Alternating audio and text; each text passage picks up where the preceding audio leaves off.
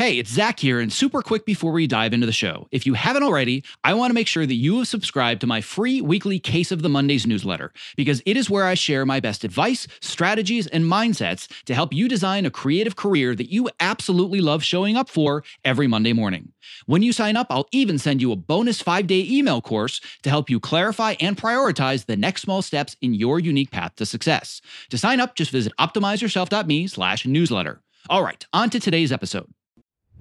My name is Zach Arnold, and I'm a former Hollywood film and television editor turned career strategist and the creator of Optimize Yourself, where I help artists, creatives, and storytellers just like you design the more balanced, more sustainable, and more fulfilling creative career that you deserve. In a nutshell, I'm Tim Ferriss meets Ted Lasso, minus the mustache, because I am obsessed with both learning everything I can about optimizing human potential while also inspiring you to realize yours. If you are ready to step outside your comfort zone, let's dive right in and unlock the optimized version of you. Hello, and welcome to the Optimize Yourself podcast, where I share honest and candid conversations with best selling authors, world class athletes, Hollywood legends, elite experts in a variety of fields, as well as everyday people that are achieving extraordinary things.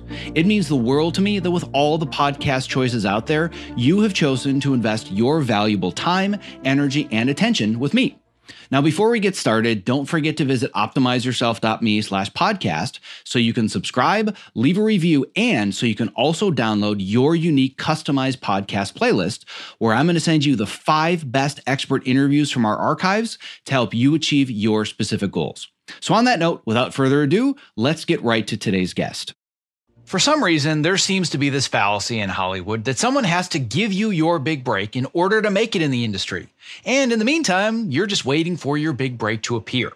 The idea that you have to be in the right place at the right time, or worst of all, that you just need to have a lot of luck to make your dreams a reality. And I think if you've listened to the show before, you already know how I feel about the L word. Well, that all must be a myth, right? Today's guest is here to debunk that myth that success is about waiting for opportunity, but instead, it's all about making sure that nobody can outwork you, making sure that you are ready for opportunities when they become available, and most importantly, never giving someone the opportunity to tell you no. My guest is James Wilcox. He is an African American award winning editor who has edited such shows as Dark Angel, My Wife and Kids, Everybody Loves Chris, CSI Miami, Hawaii Five-O, Roots, Genius, and he recently completed Ron Howard's new film Hillbilly Elegy. And this is literally to name just a few. Seriously, look at this guy's IMDb page if you don't believe me. What's so fascinating about James's path is that he has made numerous transitions in his career, including cutting news, comedy, drama, historical fiction, and feature films. And in addition to such a wide variety of experience, James also sees himself as a pioneer for Black editors, and he talks about the importance of providing mentorship to other people of color. If you enjoyed my episode with Monty DeGraff, you are going to love this one.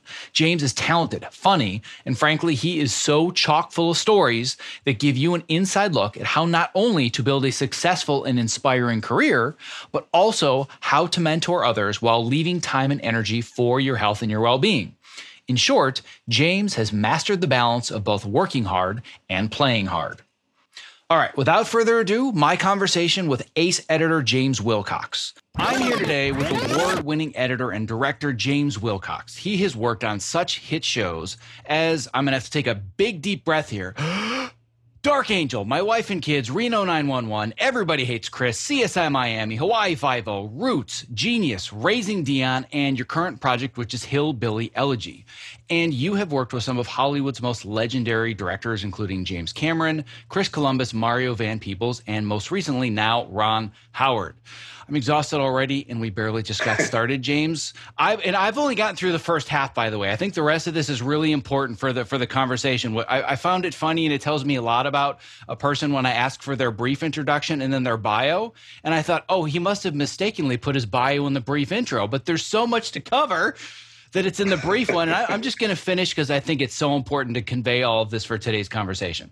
So, in addition to being a director and an editor, you are an Emmy, an ACE award winning editor. You've been named to Variety Magazine's coveted Artisans Elite.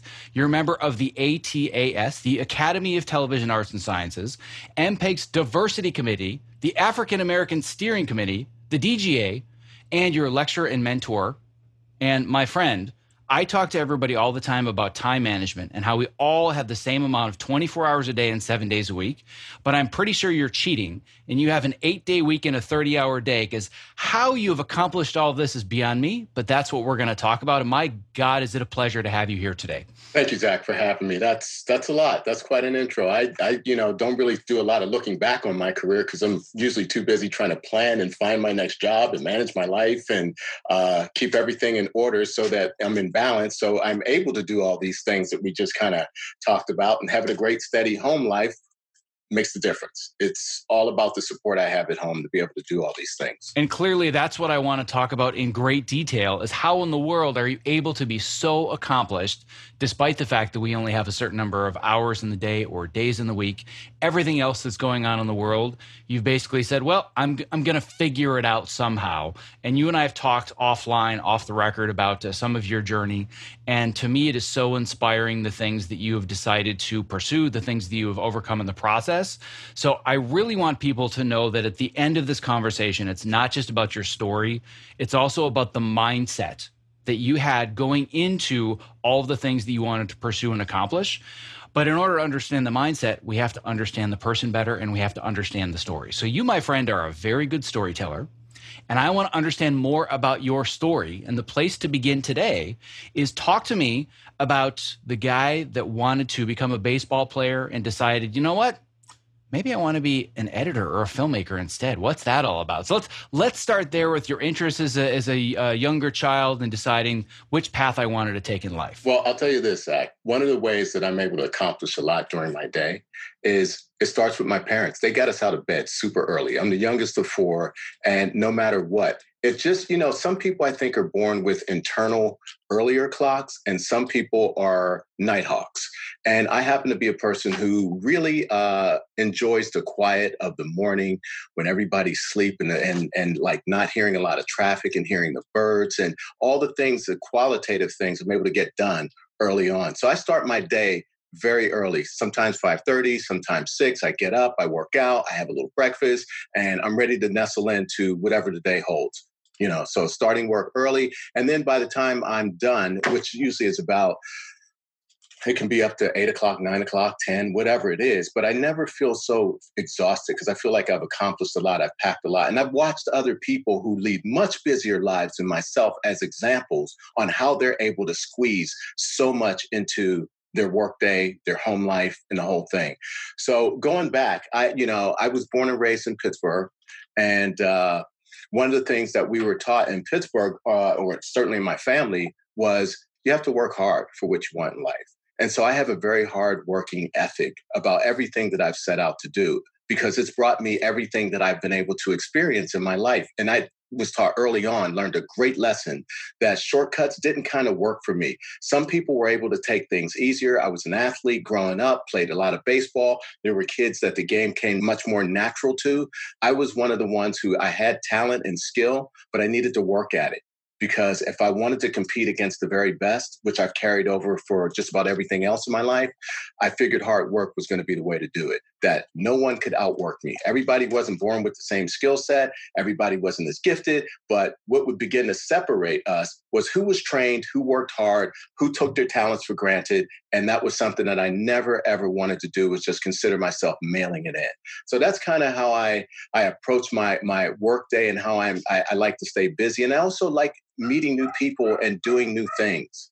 So that's that's a big part of it. Well, I want to dive a little bit deeper into this transition that you made from being an athlete to wanting to play baseball to being a filmmaker. But the one thing that I want to really extract from what you said right away, and maybe this is going to take us down a totally different rabbit hole, and we don't even talk about that transition for half an hour. I don't know.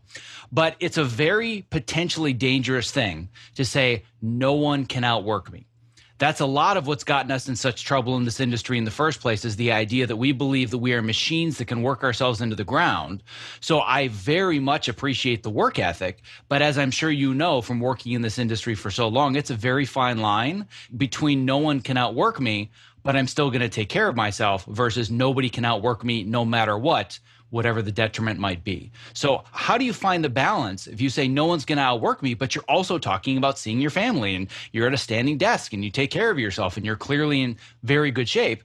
So where do you find that line? You, you, just have to find it. I mean, exercise is a big part of myself. And I have to tell you this too, as you're talking about no one out can outwork me, and that's my part of my ethic. But at the same time, I've actually gotten myself physically ill from that same thing. That same thing that's been a gift to me has oftentimes been, you know, a curse as well.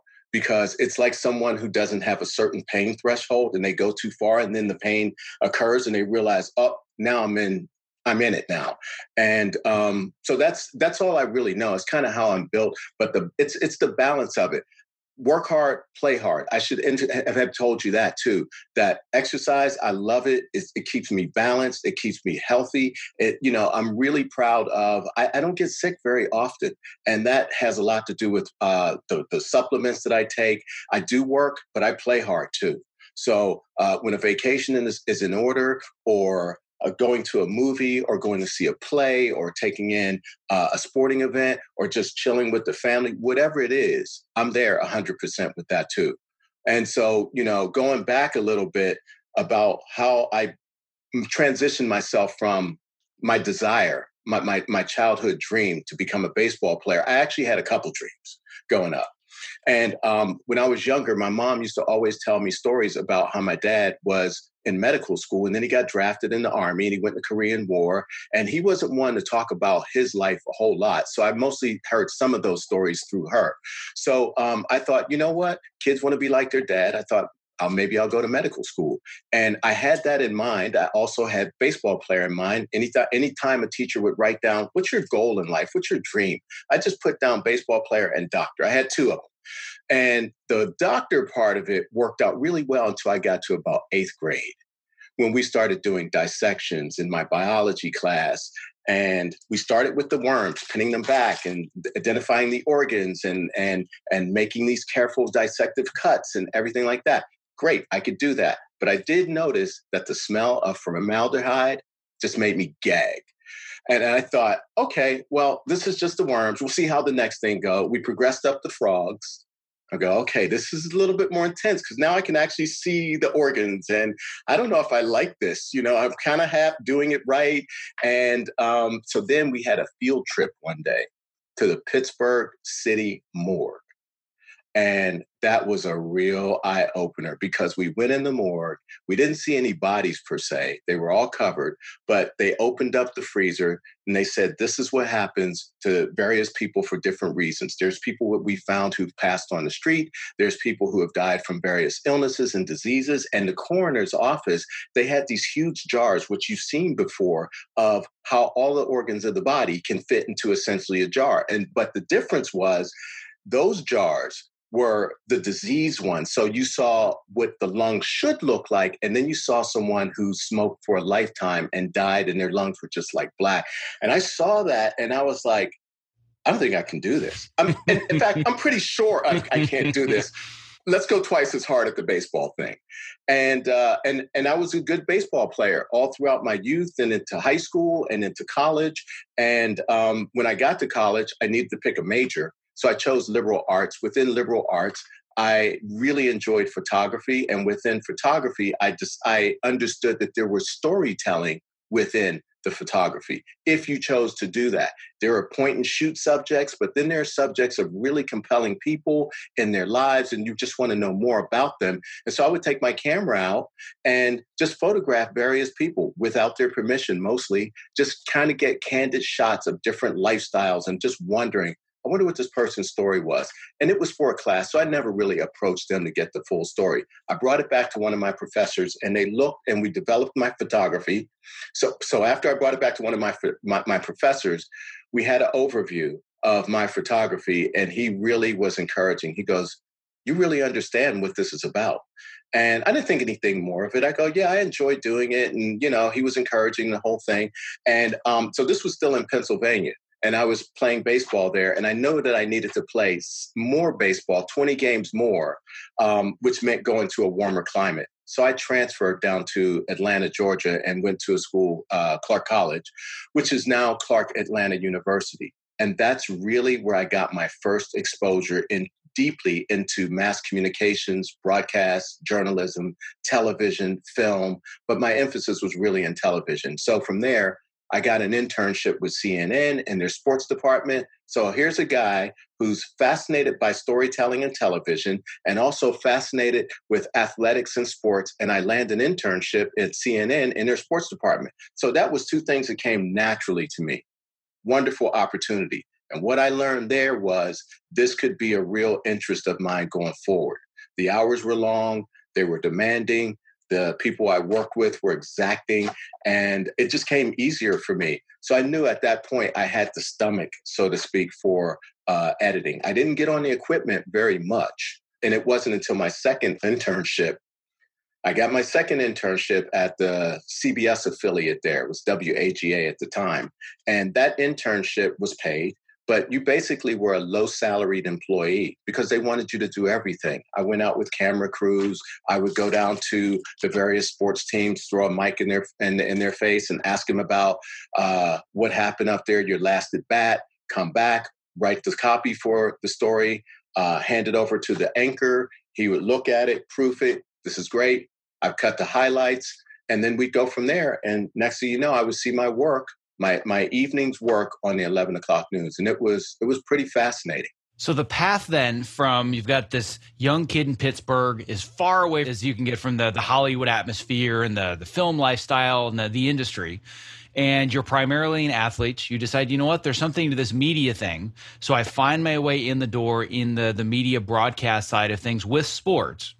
But then from there, to I'm editing tentpole feature films with Ron Howard, if somebody were to look at your resume, they'd say, what in the world? Like what's going on? There's it's it's not a logical path. There's so many different genres and mediums and short form and long form and broadcast and it seems nearly impossible in this day and age to be able to do that. So one thing i'm really curious about that i want to talk more are these major transitions because as i'm sure you've heard ad nauseum in many of these committees and it um, all the things that you're involved with that it's so difficult to transition because everybody gets pigeonholed but somehow you you found a way to say, nope, this is what I'm going to do next, and here's how I'm going to do it. So, talk to me about some of these major benchmarks and transitions that you've made throughout your career. Yeah, I, I, think, Zach, the total of it, and stepping back a little bit, the total of it is being able to identify opportunity and being prepared for that opportunity. That's where the hard work thing comes in. So, when the hard work and the opportunity came together, it usually was a game changing moment. So, while I had that internship, I did transition eventually from sports because one of the staff news editors left. They had been watching me. I didn't know that. I've had a life of a lot of people watching me and spotting something in me that I was thinking about something else and couldn't see in my own self. So they had been watching me because they hired a lot from within. And when they did that and the, and the staff editor left, the supervising editor came to me and he says, We want you on the news side. And I thought, but I love sports. He goes, No, no, no you, you you'll learn to love news. This is way more important. And he was right. You know, he gave me a lot of pointers, really took me under his wing and mentored me. One of my very first professional mentors. I've had a lot uh, in my life from family members to just people who say things to you that they just stick with you and you connect with them and you know that this is advice that you can carry forward for a lifetime. And so the guy really took me under his wing. He showed me exactly how to cut, what made difference in the cut. And he gave me an exercise. When I first started, he said, Look, I want you to go home and you're going to look at four commercials and you're going to come back and I want you to have your television down and you're going to tell me what those commercials were trying to communicate in their 30 second airtime. And then I'll know these commercials because I'm going to watch them and I'm going to listen to him with the sound up. And let's see how well you understood the sort of nonverbal storytelling of it all. And I came back, gave him my thoughts on the various commercials, and he goes, he watched, oh, it took about like two weeks or something. He finally watched them all, and he goes, You get this. You get this. I, would love to have you as part of our team. So that was one of the first big opportunities. Then once I got in there, you know, I'm I'm kind of a twitchy guy, twitchy guy a little bit at times. And so um, my speed and like just how I process things was was really a great asset in the news business because the three things, skills that you really need, Zach, speed, creativity, and accuracy to become a good, solid news editor. And I didn't know it at the time, but I was actually honing my skills for bigger opportunities down the road. So eventually, as I moved through that system, I got to a point where two years in, I wasn't making very much money, but I was happy with what I was doing. But I did realize now after school, I needed a little bit more money. I went in, asked for a raise, and um, the news director at the time, his name was Andy Fisher, he goes, James, let me see what I can do. And I waited week, two weeks later, almost three weeks later, and I thought, I'm probably not going to get a raise. So I go back in and he says, Come on in and uh, let's sit down and talk about the raise. And he gave me a raise. It was nominal. It was really not anything that I thought, I'm going, probably going to have to leave. Well, right about that time, there was a fellow news editor who left to go up to New York, Connecticut, New Jersey, work in that tri state area. And the place where he was working at, which was called Satellite News Channel at the time, was supposed to be a rival to CNN and the other like 24 hour news services. But he ended up uh, connecting me with the people there, and I was able to leave Atlanta. So that was the first big break. As I went in to resign, that news director, his last words were to me, Well, I'm not going to be here forever either. So let's make sure that we stay in touch. And I thought, bet, I'd love to do that. You know, this guy's been great for me. He hired me. He taught me uh, a lot and told me why he hired me, gave me a lot of confidence. So it's just about spotting opportunity. And from there, once I got uh, up to New York and Connecticut and working in that area, he called me like a year and a half later, almost two years later, and he said, James, I'm a news director out at uh, at the time it was KNXT, which has now become KCBS, and he says, uh, you know, we have an opening out here. Why don't you come out to California, take a look at, it, see what you think? And I'm like, what is there to look at? I I don't. At my at, at that point, it was 13 inches of snow on the ground in New York, dead of winter like in the middle of February, and I thought to myself, I'm on it. So I fly out to LA. I had never been west of the Mississippi. I come out and everything is just in stark, colorful contrast to what to the way it was back east. Everything was brown and gray and the snow and slushy and ice. And you grew up in Michigan, so you know what it's like. And and I went out here and there were palm trees and the sunsets were gorgeous and it was this burnt orange sunset. And I go in the interview and they walk me through and I could tell that they really wanted to hire me off of his recommendation. So as soon as I saw that, I go, well, just don't say anything stupid and you probably will get this. And before I left to get back on the plane, at the end of that day, it was a long day. They took me around everywhere. It was like a full day interview. Basically, what they did is they showed me a day in the life of an editor at the station and they were observing me just to see how I would work out and what I thought and the whole thing. And I did a lot of listening. And uh, they hired me, and I worked there for for nine years. And that was another big game changing opportunity. And eventually, I became the supervising editor at CBS. For the first three years, I was there establishing myself. I thought, wow, I'm going to Los Angeles. I'm going to be working with all these senior editors. And I got there and I knew way more than I thought and I was better than I thought. And I was like, I'm able to compete with the people who are here who are considered the best. And then eventually, over the next three years, I was considered the best there. So I was in demand. And over the last three years, I thought, you know what, this is great, but there has to be more. And I started preparing myself for life after CBS. And boy, when I when I told people I was leaving this great corporate CBS job, people looked at me like you are insane. Do you know what you're doing? So, right around that time, the technology in the industry was changing. Avid was emerging and it was stable. And it was one, and, and then I left CBS and I went on to a show at Fox where they had like 14, 15 Avids and 14, 15 editors who really didn't know the Avid. So it was perfect. So we're all learning on the job and sharing information together. Another game changing opportunity to stay up with the technology. I did that for a while and I thought, what more is after this? Maybe I'll, I'll go into the scripted world because I've been, been doing a lot of unscripted work here. And I knew I wasn't ready to go into the scripted world. And as I told you, I went and got myself in the Beverly Hills Playhouse and I studied acting for two and a half, three years. And it taught me how to break down the scene. It taught me the actor's intentions. It taught me what overall the scene could be as opposed to the way it was written. And it really taught me if I was ever going to go into direct, how to speak to an actor, the active language that an actor relates to, the emotive language that an actor relates to, other than saying, well, this time you need to be happy. Well, what does happy mean? You know, uh, at what point should I show that happiness in this scene?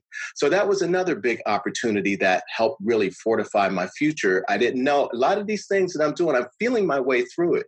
Mind you, as I've come through this whole um, journey from becoming a sports editor to a news editor to then going freelance to then being in this playhouse, along the way, I never really went to film school. And I thought, did I miss a step here? But life was going fine. And I had bought a house and I was paying for a mortgage. And so now I had responsibilities. And I thought, well, I'm still learning, I'm still advancing. Then I got enough hours to join the union. And I joined the union and I paid dues uh, for six years without ever getting a union job. I barely got an interview, but I was working and I was fine. And I'm like, I'm preparing myself and it'll happen one day. And eventually I got an interview over at Paramount with this guy, Harold Harrison, who, had, who was the head of post production over there, and Brian Bradford, who was like a VP over there. I told him what I was interested in doing, cutting a show, and they must have thought this guy's really bold. He's never been an assistant editor. He's never been in the studio system. He's not out of film school. He's been cutting a lot of stuff that maybe we've heard of, maybe we haven't, but he's boldly declaring he's ready to work on a studio and a network show. Um, but I thought it was kind of bold, but they took me seriously. And they then called me back in and offered me assistant editor's job on, I think it was like Cheers or one of those shows. Ron Volk was the editor. And I said, I'll take that job if you think that Ron will allow me to cut so I can show him what I can do. And of course, they couldn't promise anything like that from studio level about an editor who's an award winning edit, multi award winning editor. So they called me back eventually. And between that opportunity and, uh, and along the way, I'd met another friend of mine who I call a friend and a mentor. And he's shocked when I call him a mentor. His name's Monty DeGraff, who's a fabulous editor and a great person all around. My sincerest apologies for the interruption, but if you're a creative professional who spends long hours at your workstation, not only is the following promo not an interruption, but listening has the potential to change your life. Because working with a Topomat underneath you at a height adjustable workstation is a game changer. Let's learn a little bit more from Ergo Driven co founder and CEO Kit Perkins, creator of the Topomat. The Topomat is the first anti fatigue mat designed specifically for standing desks. The real benefit of a standing desk is movement. We found bringing in this cushioned terrain under your feet, your brain just subconsciously engages and you wander around and you get that movement at the standing desk that you need without even having to think about it at all. People will come to me at an event or a panel and they'll say, I got the Topo mat because of you. Even when they had a mat, once they used this one, it was a total game changer. We've just heard time and time again that with Topo, we've kind of hit the sweet spot that it's the right premium quality materials and a right shape that people are actually getting benefit out of this stuff. You spend more time here than anywhere if you do creative work the way that I do. So I would rather be driving around in a Ferrari than a Ford Pinto. And I feel like this is the Ferrari of the standing mat. One of the things you don't realize is that at a standing desk, your main interface to the world, your body's main interface to the world is the ground. If you're going to invest in anything at that Ferrari level, it should be what you're standing on. Well, my goal is that for anybody that is a creative professional like myself that's stuck in front of a computer for inordinate amounts of time of their waking life, they're doing it standing on a mat. So uh, you and I, my friend, one edit station at a time are going to change the world. I like it. That's a utopian vision I can get on board with. If you're a creative professional looking for a simple and affordable way to stay active, energetic, and focused while spending long hours at your height adjustable workstation, I can't stress enough how important it is to have the right mat underneath you, which is why I continue to share the Topo Mat as my number one product recommendation. To learn more about the Topo Mat and purchase yours, visit optimizeyourself.me slash topo. That's T-O-P-O. And frankly, the reason that you and I are on the microphone today was it That's all started right. when I talked to Monty. Monty's worked with somebody else that knows you. They talk to you. So Monty's the one that starts all of this. He's responsible for all of it. So I'm gonna I'm gonna give him kudos. Didn't mean to interrupt, but I wanna I wanna throw out kudos to him and uh, let you continue. Well deserved. We're all six degrees away yeah, from Monty right? DeGraff. I like that. That's and, the new game. Uh, six degrees from Monty. yeah, Kevin Bacon's yesterday. Yeah, he's out. Six degrees from Monty Agreed. today. But you know, we we would see each other at. We had a mutual friend who was an actor who would throw these wonderful Christmas parties every year, and it would be a chance for us to catch up, talk shop a little bit, have our wives talk a little bit, and uh, so he knew I was really trying to transition over into the scripted world. Well, he became the supervising editor on this TV show, my very first one that I worked on, Soul Food, that was patterned after the movie for Showtime. And uh, I went in, the request was they were looking for someone who was good with music and was a good storyteller. And I went in, talked to them, they believed in me. And that's really how I got the next huge break. Because when I when they were looking for someone who was good with music, along the way, I had worked with MTV, I had worked with VH1. Those were all those sort of music doc driven shows. So I could cut my own music. I wasn't just considered a picture editor. And it just, you know, for them, I was the right guy at the right time. So those two showrunners, Felicia Henderson and Kevin Arkadie, they hired me on the spot there. And it was amazing because that's when I finally went through that passage of getting into the scripted world and with so much to learn. And it's funny too, because my very first director I worked with was Kevin Hooks. And one of the last directors I worked with in television was Kevin Hooks. So, and he doesn't even really remember. And I, and I said to him, Kevin, do you remember I cut your first episode? And he kind of was like, yeah, yeah, yeah, yeah. He didn't remember. I'm pretty sure of it. But, you know, that was, you know, so so I guess what is the reoccurring theme in a lot of this, and I'll continue forward, you know, about how I now have gotten to cut with Ron Howard. It's kind of being ready, not being told to get ready, but readying myself with the idea of don't give anyone a reason to tell you no. And whatever you don't know, go learn it, work hard at it, continue to develop your craft, your skills, keep them high. Um, and just and just when an opportunity comes, who knows when and where it's going to come, but be prepared for it. And so that's kind of my lesson. And i would say that the the big one to pull out of that is the idea of never putting yourself in a position for somebody to say no. You said uh, a little while ago you're like well i was just the right guy at the right time. Huh it sure sounds like you got lucky right and anybody that's listened to my show on a regular basis knows that i think that luck is a four letter word never use the word lucky because if you want to be quote unquote lucky, well, that's just the intersection of your hard work and someone else's opportunity at the same time. So I don't believe that you were just the right guy at the right time and it was luck. I believe you made yourself the right guy by spending years honing your skills to be the right guy. And then when the right time came, you created those opportunities because anybody can listen to your story up to now and say, wow, there are a lot of lucky breaks for this guy getting this job and this interview and working here, and the guy in California calling him and saying, we've got a job for you. Boy, none of that's going to ever happen to me. Like, I'm not, I'm never going to be lucky like James. And on top of it, I've been doing news for nine years and I've just been told like it, it's too late. It's too late for me to, to make the transition and do what I really want to do in scripted TV or music videos or trailers. Like, I should have made that decision a long time ago. And you you've proved that that's very very wrong because I think we've only covered maybe half the genres that you've you've worked in so far, right? Thirty minutes yeah. in, there's so many things we haven't even touched upon yet. But I think to to stop it uh, where we are here, and like you said, to, to really talk about the themes, you made sure you were the right guy and you made sure you were in the right place at that right time. Yeah, no, no question about it. And I don't mean to give misrepresent myself as being this happy-go-lucky guy. It's all it all's built on a foundation of of preparation meeting opportunity. And um, and winning the people over in the room and having them believe in me that you know you're committed we can see you're committed because we see your resume we see how passionate you are in the room and that's something that we would like to have as a part of our team.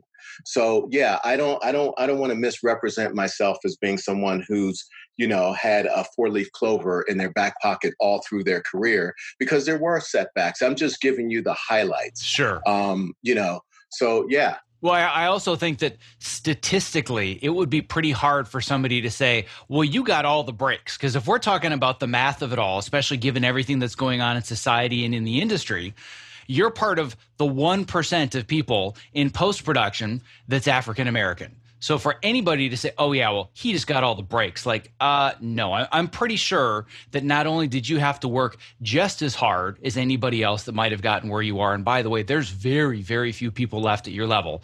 Like you're at the the highest of the high. you it was probably significantly harder for you to be able to do the same things. So to to get through this journey, we haven't even gotten to the the present yet. But just for the journey that we've talked about so far, were there any barriers that you felt, whether it was from being from Pittsburgh and not from LA, or um, the the color of your skin, or anything that was making it even harder? Where you just said, you know what? It doesn't matter as long as I work hard and as long as I make sure I don't I don't give anybody the opportunity to say no to me. Yeah, you know, my dad used to teach if you're thorough, you can't be denied. That's what he would say. Now, having said that, that can be a cliche or that can be a reality. It depends on how much you want to put into that thought process. So, yeah, there were times I was greatly discouraged because I didn't see a lot of people who looked like me. And growing up, I didn't know anyone involved with television. The only person I knew involved with television was this man, Mr. McKnight, that used to come to the house when our TV went out. That's a guy that I knew in television who would repair them. That's it. And and and even when I got into college and I was telling people I was interning at different TV stations and the whole thing like that, they thought I was talking about what he did, repairing TVs, not working and telling stories as an editor. And for years, my mom introduced me as a writer. Uh, a producer. She she didn't understand what I did as an editor. So yeah, I mean the whole idea of this dot on the map where I started from to where I am was uh, oftentimes a very lonely journey. So I chose to not really pity myself, but look at it as one of pioneering and helping to create a path for people that may come behind me. Now, I didn't do this all by myself. I had a lot of mentors along the way, and I should have mentioned more of them who just took a keen understanding and recognizing that I was dedicated. I had some talent, I had a drive, and that they would help me get to the next place.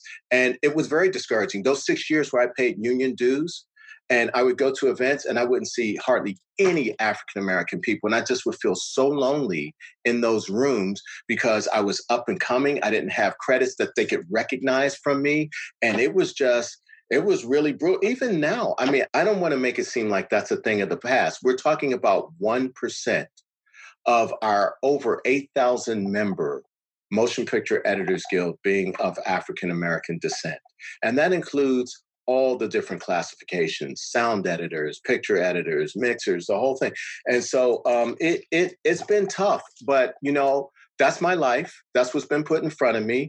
Um, and so i welcome the opportunity to be a shining example when i'm where i can for other people that are just you know traditionally not on the hollywood track. I didn't grow up with any anybody that i knew in this business at all and it has been difficult. And I, and I have to tell you, I, I don't really have one horror story or a series of horror stories about call, being called out on my name or anything like that. I'll tell you the more stories that are a little bit more interesting to me. That when we have common group lunches, and a lot of the people that I work with, non black or whatever, they maybe sometimes our conversation will veer off on a cross country drive to go you name it you know, just some cross country drive to go out to the Dakotas to see Mount Rushmore. Let's just say that. And in my mind, I'm thinking, I don't know, man. As an African American, there's a lot of hostile places that I would be subject to traveling through. And it's kind of like, you know, the movie Green Book, which is what Green Book represents, although the movie didn't illustrate that part of it. But there were these towns traditionally called sundown towns where Black people you could not be there by the time the sun goes down, or it was just going to be held to pay. So I think about things like that where I don't think my counterparts have ever considered that. They might consider, well, the worst that can happen for me maybe is the engine goes out, the tire blows, I get a speeding ticket. I think about all those things. And in addition to that, being African American out on a lonely highway with my family, vulnerable to law enforcement or some crazies or some bigoted person or something like that. Um, so those are the kinds of things. But as it relates to the industry, yeah, um, I'm right now going a thousand percent hard to see to it that I can bring other people along uh, who traditionally have had to work really twice as hard and they've not been in recognition of an opportunity. I think that one of the things that uh, our industry has done a good job, not a great job, and hopefully we can start doing a much better job of it. But over the last 20 or 30 years, I grew up with a lot of movies like Green Book and many others, Remember the Titans, all these movies that are bringing to light what was happening in earlier decades. But as you grow up, you think, oh my God, I can't believe those things happened right? Yeah. You don't think to yourself they're still happening. Yeah. And we've developed this hyper awareness over the last few months. Oh, wait a second. None of this is not only not fixed, it might actually be worse than it used to be, but we weren't aware of it. And in the entertainment industry, we have a huge responsibility to continue telling those stories and have the right people telling those stories. So I have a podcast with three students uh, that are black that are either still in school or some of them that have recently graduated, talking about what this journey looks like now from the beginning because statistically there's so much attrition for minorities and people of color because they get into the industry they're super excited super exuberant. I'm going to tell my stories but they just get so beaten down by the system. And like you said it's not necessarily just overt racism or discrimination. You just walk into a room and you're like i'm here on my own. Like I've got no friends, I've got no allies.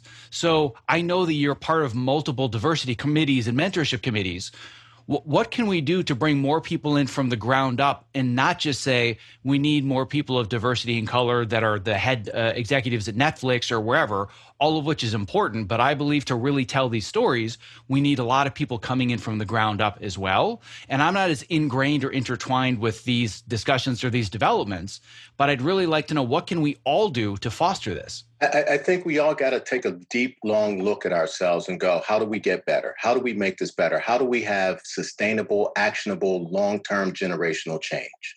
Because I've seen these movements and moments happen although this one I think is different because I've never seen the global outrage. I've never seen the huge racial outrage. For the first time, I'm really seeing a lot of what I would call our allies, our white allies, our, our, our brown allies, all those people who are now coming together collectively to say, this is wrong. This has to change. So, with that in mind, there is a bit of an awakening and a bit of awareness, a rapid awakening that's going on right now. Maybe it's due to COVID 19, people being at home. I'm just not sure what it is. But the George Floyd murder, to witness that, is just it's unbelievable a brutal murder like that. So how do we in the industry do what we can do? I think we got to hit it on multiple levels. There's kids in high school classrooms right now that are involved in media and cinema and television and storytelling.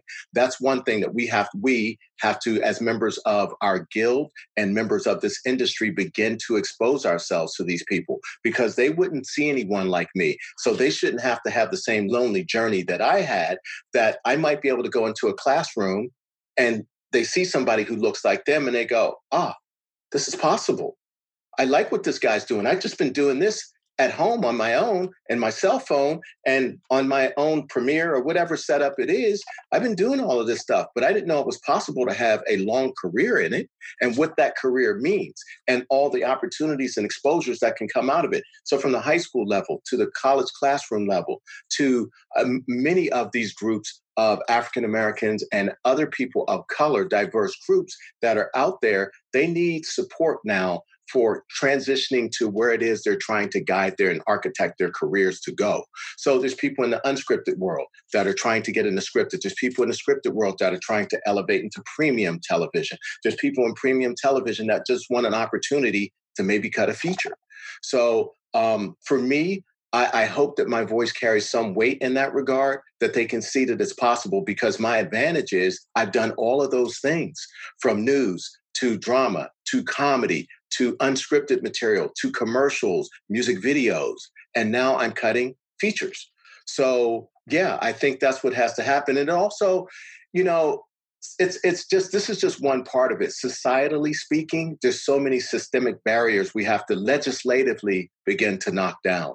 And that means full participation from all of us and whatever we can do from voting to writing letters to your representatives to uh, going to Cathy Repola and saying, I have an idea that I'd like to share with you that I think can help move the needle forward for a long term, sustained generational change so that we're not talking about these same issues 20 years later. And guess what? By the time we go back and visit the numbers on this next year, we need to see growth. We need to measure, we need a metric that says this has not just been lip service. This has not just been a token movement in a in, in a in the in the compendium of life, that there has been real significant change that we can point to that the year 2020 was one of those sparks of, and again, for me, you talk about game changing moments. This has the opportunity to be that. Yeah, I, I, couldn't agree more. I mean, the the key point here is what you measure, you improve upon. It's one thing to say, well, this is the movement now, and I'm just going to say, yeah, of course we should support this. But can we actually look back and look quantifiably? Have we made a difference? And I think one of the important things that you said that really didn't occur to me before, uh, before all of these things were happening, and I now realized is so important, which is one of the main reasons I wanted to have you on the show and discuss and just tell your story. Right? It wasn't about how do we get into like a really deep racial discourse for an hour or that. It's just making sure that your story is available and out there. And the reason it's so important was this I, am going to paraphrase because I'm going off memory and I've received maybe over a thousand Facebook comments and messages in the last three or four weeks, uh, with the combination of the article that I wrote about things in Hollywood not working, the interview that I did with Monty. But the one comment that stands out in regards to our conversation is I had posted the interview that I did with Monty, and there was what looked like, uh, just based on the profile photo, I don't want to make any specific generalization, but it looked like it was a fairly young Indian girl that I think was overseas. And she commented, Oh my God, it's so great that somebody, uh, somebody of color was doing work at this level. I didn't know that was possible.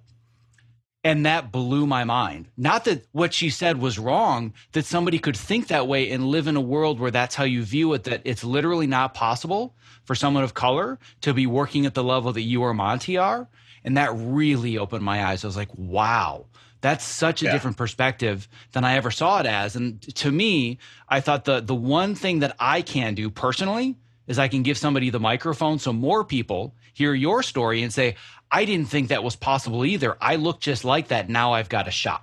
Right. So yeah. it's, I really believe that it's about the people at the top eh, at the top of the game like you are sharing your stories mentoring which allows more of the people at the bottom to not feel so discouraged.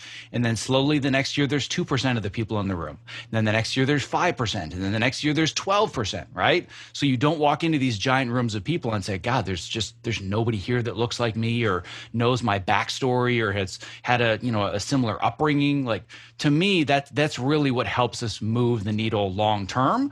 But i'm just trying to do my part to listen as opposed to step in and try and solve everything, which is that's usually my default. Is I just want to I want to get in and solve the puzzle, and I'm like, nope.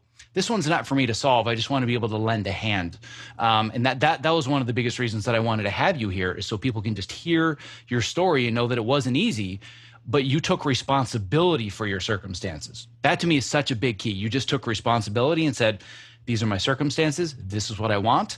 I'm going to put myself in the place to make sure that people can't say no." I love that. Yeah. Yeah. I mean, for me, it's about never quitting. You know, if you quit, you don't have a chance to do anything. You don't have a chance to have this beautiful life and career. You don't have a chance to have access. You just, you know, you're out of it. And so all your competition or your peers or whatever, they just move forward.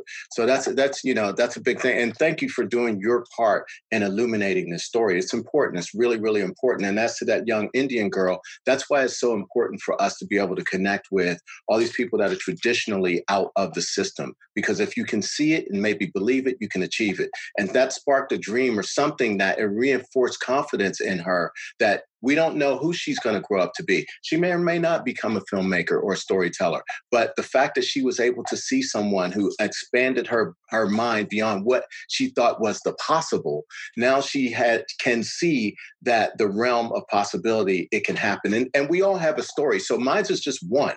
Each one of us has our own story to tell. And so with that in mind, don't, you know, I would say to, you know, our listeners, don't necessarily compare your story to mine's because you have a unique story of your own to tell. And that unique story that we all tell is what's our goal. It's what makes us all better as a whole when we go onto these shows and, and you're not just dealing with one, whether it's all male, you need some women in there because they have a point of view. When we're screening these movies or whatever I'm doing, it is super vital important that we collect a nice round demographic of who's watching it and what they have to say. It's really, really important. And it's not all incumbent on just the studios or the white directors or producers or showrunners. The African American directors and producers have to step their game up too. We all do, you know, because there are a lot of movies and TV shows that would, would benefit greatly from our unique point of view and our experiences in life. And for me, this is funny because what I've now learned over the course of probably the last decade when I'm hiring an assistant, I almost treat it like a casting. Like, obviously, I want the person who's best for the job. Everybody should always strive for that. But I'm also looking to help and see who has not been traditionally involved in the pipeline that they're sitting on a gold mine, a wealth of story, and their voice has been muted. So, and I also am looking for what is what am I hiring you for? Do you have a knowledge of the type of film or the type of show that I need help on? And um, and so that's one of the things I've been really blessed with some great assistants. One of my, I mean, I had a great uh, two great assistants in New York. Uh, my lead guy Ulysses Guidati, who just is amazing, and Nolan Jennings, who was my second. And then I've had Augie Rexach and so many others who just wrote a piece about being helpful is sometimes the most important ingredient in a person anticipating the needs of their supervisor. In this case, it's the editor, and just being helpful. If you know, if we're digging through dailies for a take and all this coverage comes in and I can't find that particular take, he had a way of just gently, quietly taking down a note, texting it to me while we're in discussion with the director or showrunner. It comes across, I look at my phone and I go, I know where it is. Now, there's two ways to approach that. He could have just piped up out of nowhere and played hero ball, which wouldn't have gone over so well with me either. or he he definitely quietly did his thing to be helpful and that was the right way to do it. So yeah, I mean, you know, it's a lot. And I even haven't even gotten to tell you the part of the story of how I got to a Ron Howard. And you you stole my segue because that's exactly what I was going to say. Is talking about this inspirational story, never quitting. If you can believe it, you can achieve it. It's no coincidence you are now working with Ron Howard. So yes, let's let's close the loop and talk a little bit more about how you got from there to here. I have spent almost 10 years now raving about how much I love my Topomat, and I have finally discovered what I now consider the Topomat of desk chairs, the QOR360. The QOR360, spelled Q O R, is designed to keep me constantly moving while seated in an upright and balanced position. To learn more about how it works, let's hear from QOR360 founder Dr. Turner Osler about why he created the QOR360 active sitting chair. When you sit badly, you sit badly for many hours a day. And that's really what the problem is. It's very hard to make yourself get up and do jumping jacks every half hour. But if you just swap to a chair that requires you to be muscularly engaged in order not to fall off, it's an easy bar to clear. For the procrastinators out there who hear all the statistics and know how bad sitting is and it's the new smoking, and they're thinking, that's something I'll worry about in a few decades, you're going to feel the effects of having more energy at 2 o'clock in the afternoon or 4 o'clock in the afternoon that day. And that's that's the whole point. Your core muscles will be stronger. You'll have less back pain. All of this will make you more available for the rest of the pursuits of your life, your kids, your hobbies, your whatever. For those of us who need to practically live in front of computers to do our best creative work, the QOR360 is going to level up your game. Keep your body moving and keep the creativity flowing. To learn more and purchase what I consider to be the Topomat of desk chairs, please go to optimizeyourself.me slash QOR360. That's optimizeyourself.me slash QOR360. Okay, so a lot of great shows along the way, a lot of hit shows, a lot of fantastic directors, showrunners, writers, people that I've worked with. But I was working on this one show called Hand of God, and uh, it was for Amazon. And they, there's an editor uh, who was working on it. He was like the supervising editor. His name's um, Stephen Lang. And, okay, but uh, I got to stop you here, by the way. Stephen Lang is the mentor that got me into the television industry. Get out of That's here. That's how small this world is. Wow. So, yeah, so the, I'm, this would usually be an off the record side conversation, but because it's so relevant to what we're talking about and how important it is to provide value to people and build relationships, Stephen Lang is the one that gave me my shot and got me in the door to interview on Burn Notice when I had no TV credits whatsoever. So you may continue, but as soon as you said Hand of God, I'm like, oh my God, he's not going to say Steve Lang. There's no way that's possible. I swear to everybody listening, you and I did not rehearse this beforehand, had no idea no. this was coming. And This is how important relationships are. Yeah, absolutely vital because before stepping back one show before that, I was working on Roots with Mario Van Peebles, who we both have shared an experience. Yep, I've, with. I've worked He's with him as well. Great guy, great director, and uh, we were cutting night two of Roots, and Marty Nicholson and Phillip Noyce were cutting night one. Well, Marty, that the uh, Hand of God was one of his regular shows in his rotation. He couldn't leave. Philip was doing multiple projects. He needed to shepherd night one of Roots through because Philip was unavailable a lot of times. And the same thing occurred with me with Mario. He had a couple of other projects going simultaneously. And Marty kept telling me, you got to go over the Hand of God. You got to go over the Hand of God. You need to meet this guy, Ben Watkins. He's a showrunner. You'll love him. He's a great friend of mine. He's wonderful. He is all those things, and he was all those things. And so I go over the Hand of God and uh, fill in for just an episode, one episode that they had available. I've talked to Ben, wonderful guy completely one of the most diverse staffs I've ever been a part of. I love Ben, anyway, and I've worked with him by the way too. Oh, so that's right, because from Burn Because he was on Burn right. so I worked with Ben that's for right. four years. Loved the guy. That's right. Yeah, I forgot. Yeah, I forgot about that with Ben. Yeah, he's fantastic. So to to not elongate this story out because it's all a series of these. Um, kind of like Lemony Snicket's, a series of mm-hmm. fortunate events. I love you know, it. Instead of unfortunate events, it's a series of fortunate events. So I go over, I'm working. Stephen Lang likes my work. He gets a call from Fox Studio about a show called Genius that National Geographic was going to produce. And you know, their bag has been science and nature. So I thought, he tells me, yeah, you know, they're doing this series called Genius. And I immediately thought science and nature. And I go, I, don't know, that doesn't seem very sexy. You know, like, you know, what are we going to do? An hour picking up rocks or I, I don't know. They do great work. They, I shouldn't say that. It's just not your not thing. Right. I get it. It's, it's not it, your just, thing. It just did not, the idea, uh, and he totally didn't sell it right either. So now we cut to our wrap party. And Steve tells me, I got a little bit more information about that. Geoffrey Rush is going to be starring as Einstein for the Genius series. And I thought, really?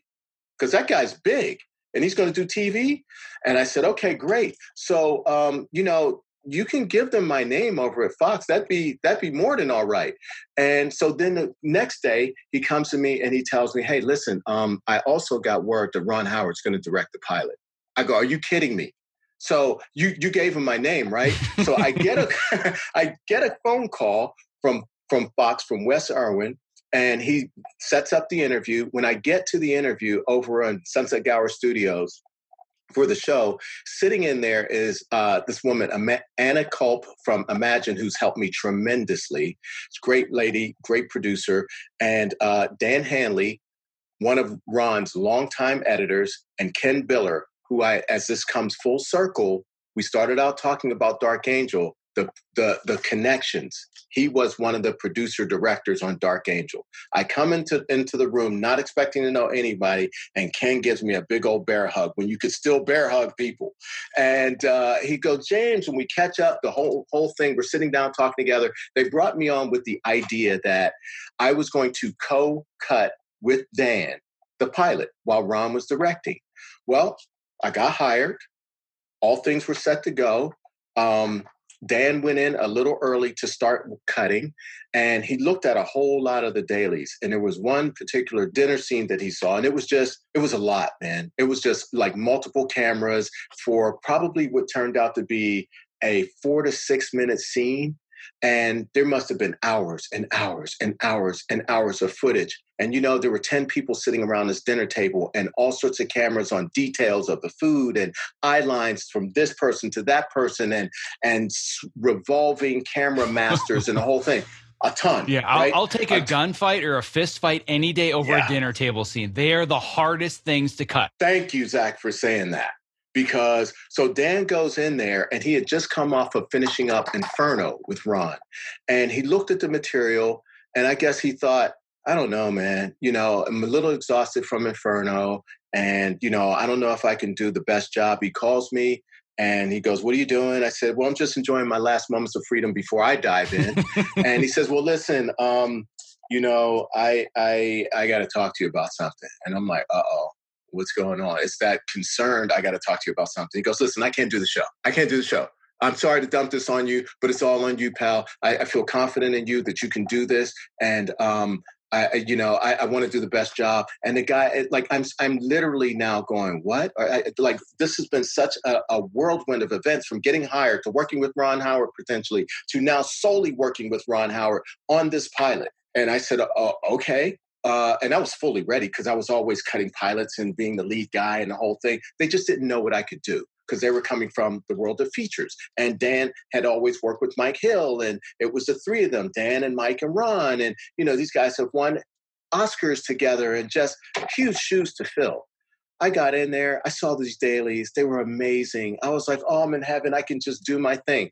Here's where the Beverly Hills Playhouse acting thing came into play because I was able to go at those performances.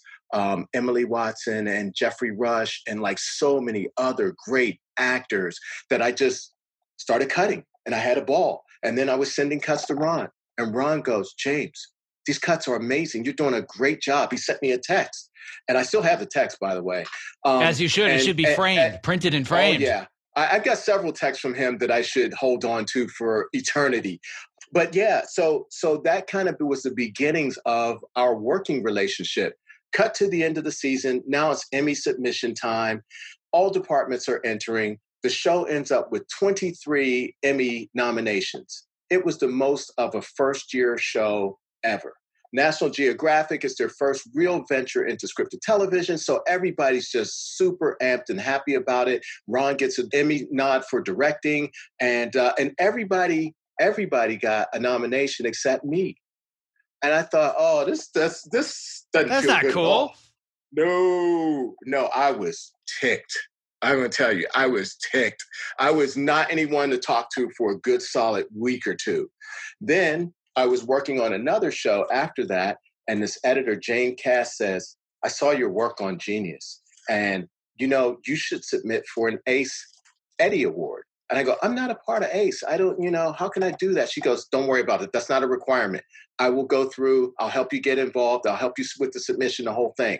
I did, I submitted, and guess what? I won. I won. It was it was one of the most amazing nights of my life and obviously of my career and uh, I didn't get played off the stage during my acceptance speech. this happened at was, the, the Eddies, right? Yeah, just it was it was fantastic, and so that began our relationship with Imagine Entertainment and with Ron Howard, and um, and since then we kind of made a pact to go on and work together. I did season two of Genius, which was with Antonio Banderas on Picasso, and that did really well. Another got a lot of Emmy uh, nominations for that one as well. And um, and then after that, they sent me a couple of scripts over on different projects to take a look at and see what I would do.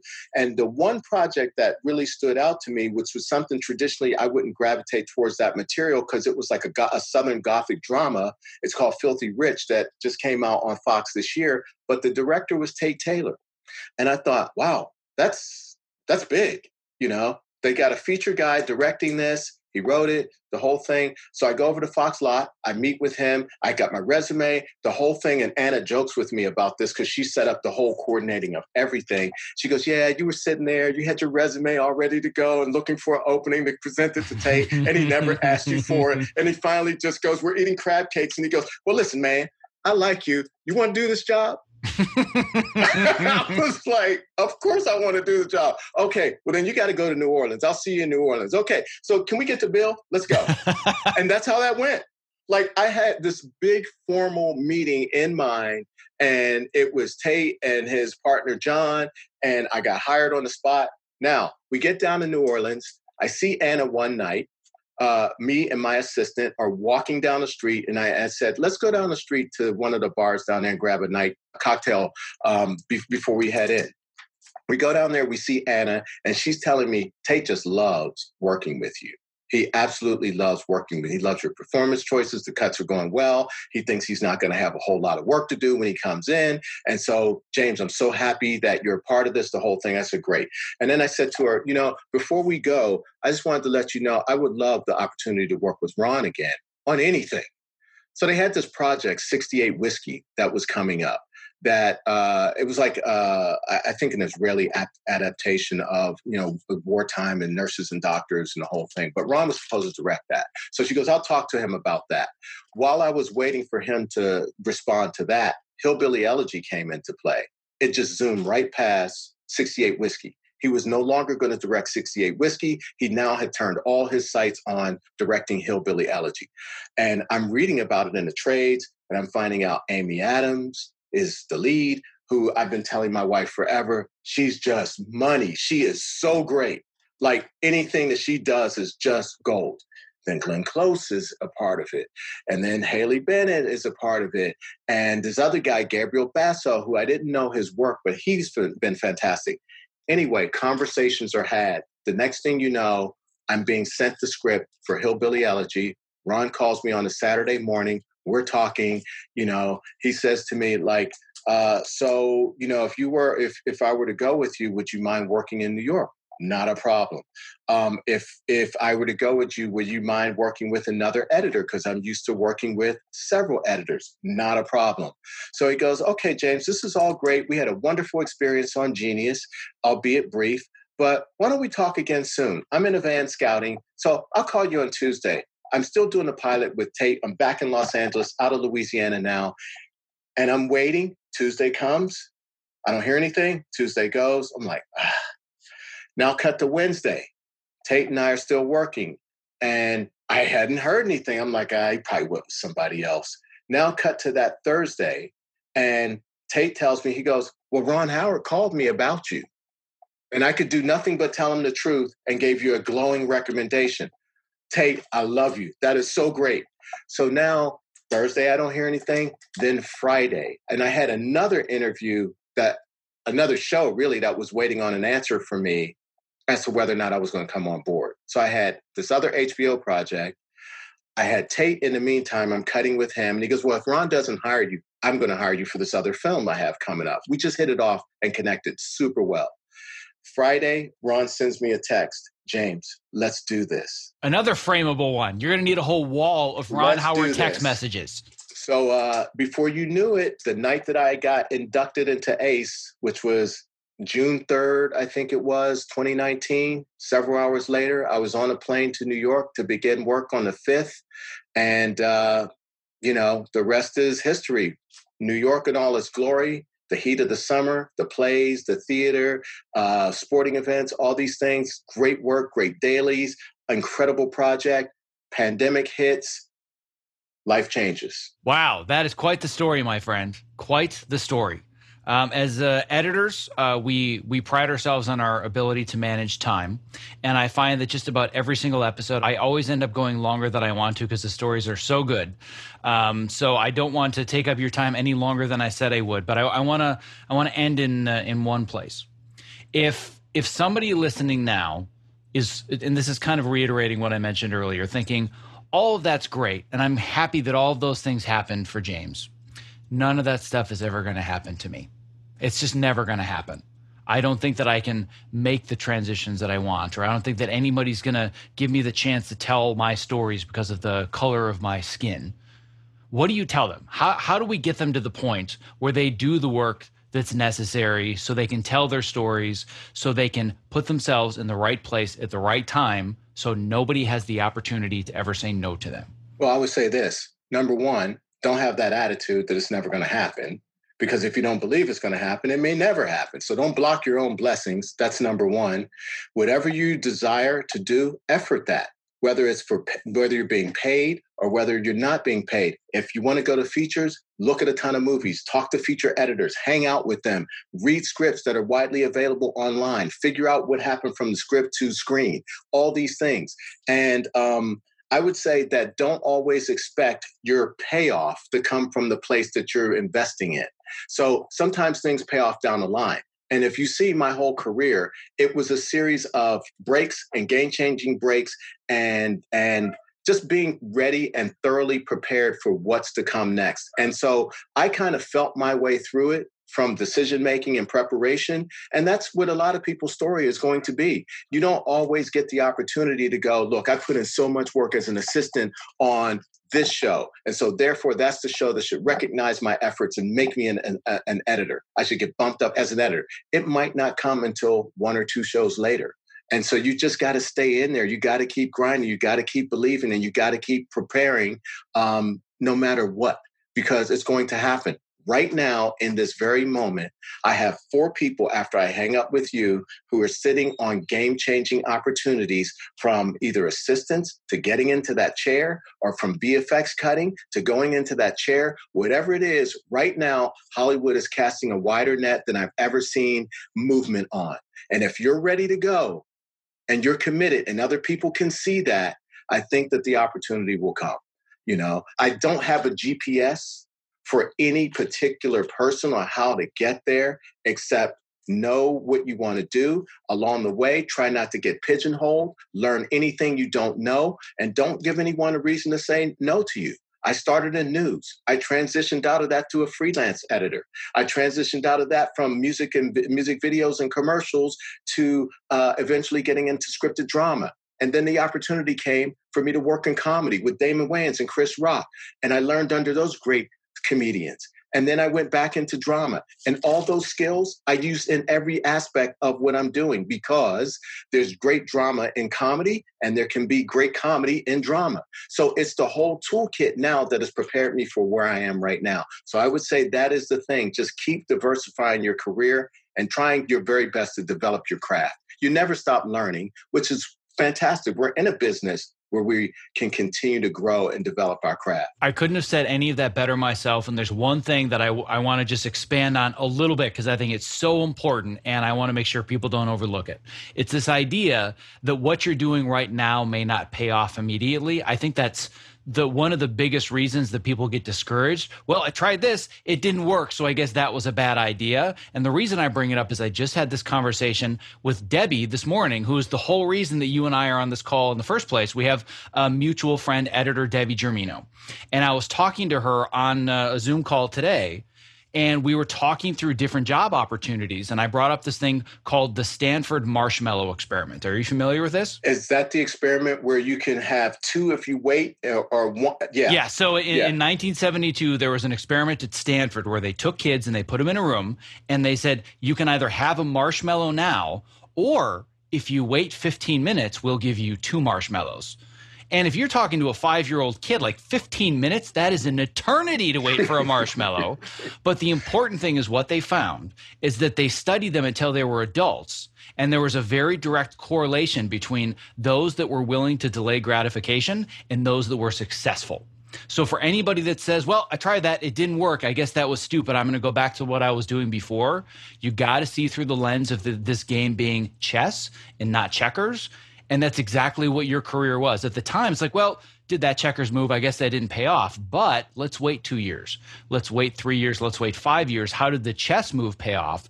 And that's because you were so well prepared, but you were so good at managing and maintaining these relationships. So I want to make sure people really understand how important that is to the core foundation of your story because anybody can control that. They can't replicate your version of the story. Nobody has the GPS. But if you find the foundational, fundamental steps that you've taken, I really believe that everyone's journey is incredibly similar as long as you break it down to those steps. And that's a big one. You have to be willing to delay gratification and sometimes say no, even though yes seems like the better answer right now, because no gets you where you want to get in the long term. So I think that's that's such an important point that you made. Yeah, I mean, I you know, I still continue to practice that same thing, and I'm learning all the time. And uh, you know, that's that just goes back to never quitting. That's the athletic side of me. The worst thing that you can do in sports is consider to quit. And so maybe I've been pigheaded in some ways a lot of times where I should have left a bad job earlier or whatever, but there's always something to learn from all of those experiences. And I'll tell you this lastly, I would say this you know, as successful as my career has been, and I, have covered a lot of ground and done and had an amazing career and met some really unique and special people and and experiences that I don't know if I would have ever had outside of this industry you know, I, I, I, I, I just have to say that wow i mean it's it's been pretty incredible. And i and for all of that i've never thought of myself as being great. I've left whatever has been said to me or about me to others. So i don't i've never what i guess what i'm saying is i did not stamp my own passport. I prepared my passport for stamping but i let other people talk about how good if he's great he's he's the one you want you'll love them. I let other people say that. So because of that, I didn't rush myself into thinking that my immediate gratification of an opportunity was sanctioned by myself only. Because sometimes we're not as good as we think we are. We're not as prepared as we believe we are. Sometimes it takes other people in that recommendation to say, you know, I have a person in mind for you.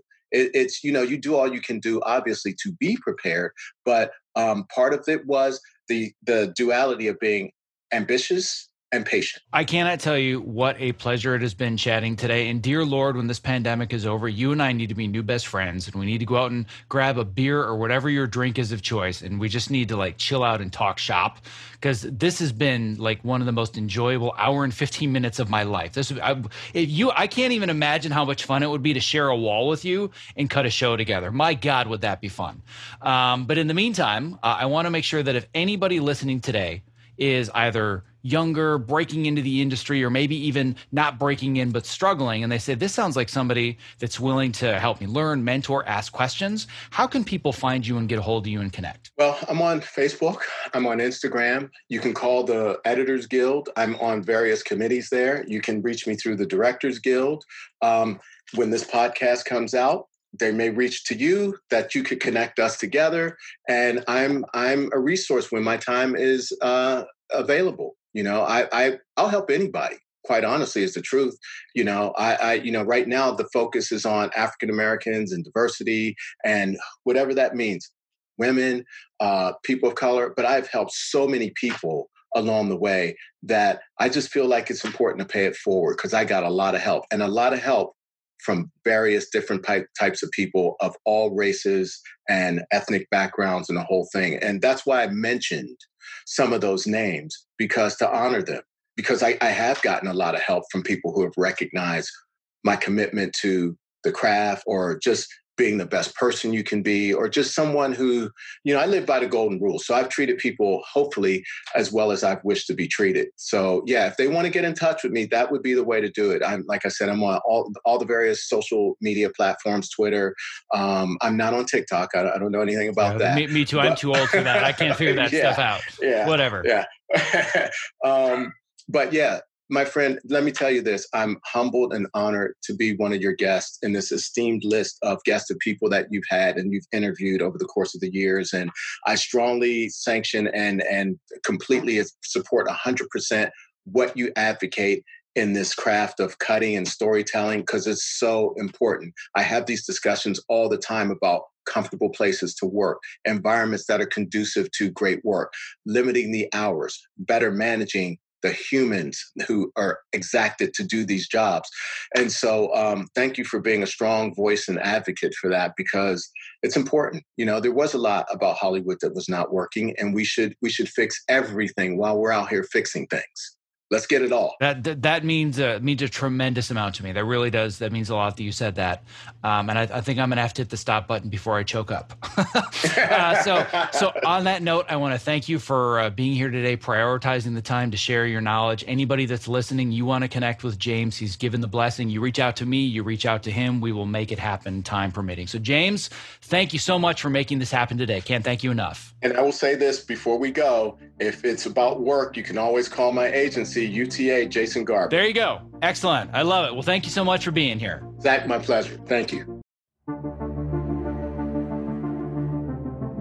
Thank you so much for investing both your time and energy listening to today's show. If you were inspired by this conversation, don't forget to subscribe in your podcast app of choice and most importantly, leave a review because that helps move the show to the top of iTunes and get our message out there to those who need it the most. Simply visit optimizeyourself.me slash subscribe to never miss another episode. Lastly, stay safe, healthy, sane, and most importantly, be well. One last thing before I lose you. If you haven't already, I want to make sure that you have subscribed to my free weekly Case of the Mondays newsletter because it is where I share my best advice, strategies, and mindsets to help you design a creative career that you absolutely love showing up for every Monday morning. When you sign up, I'm even going to send you a bonus five day email course to help you clarify and prioritize the next small steps in your unique path to success. To sign up, just visit optimizeyourself.me slash newsletter, and I will see you in your inbox.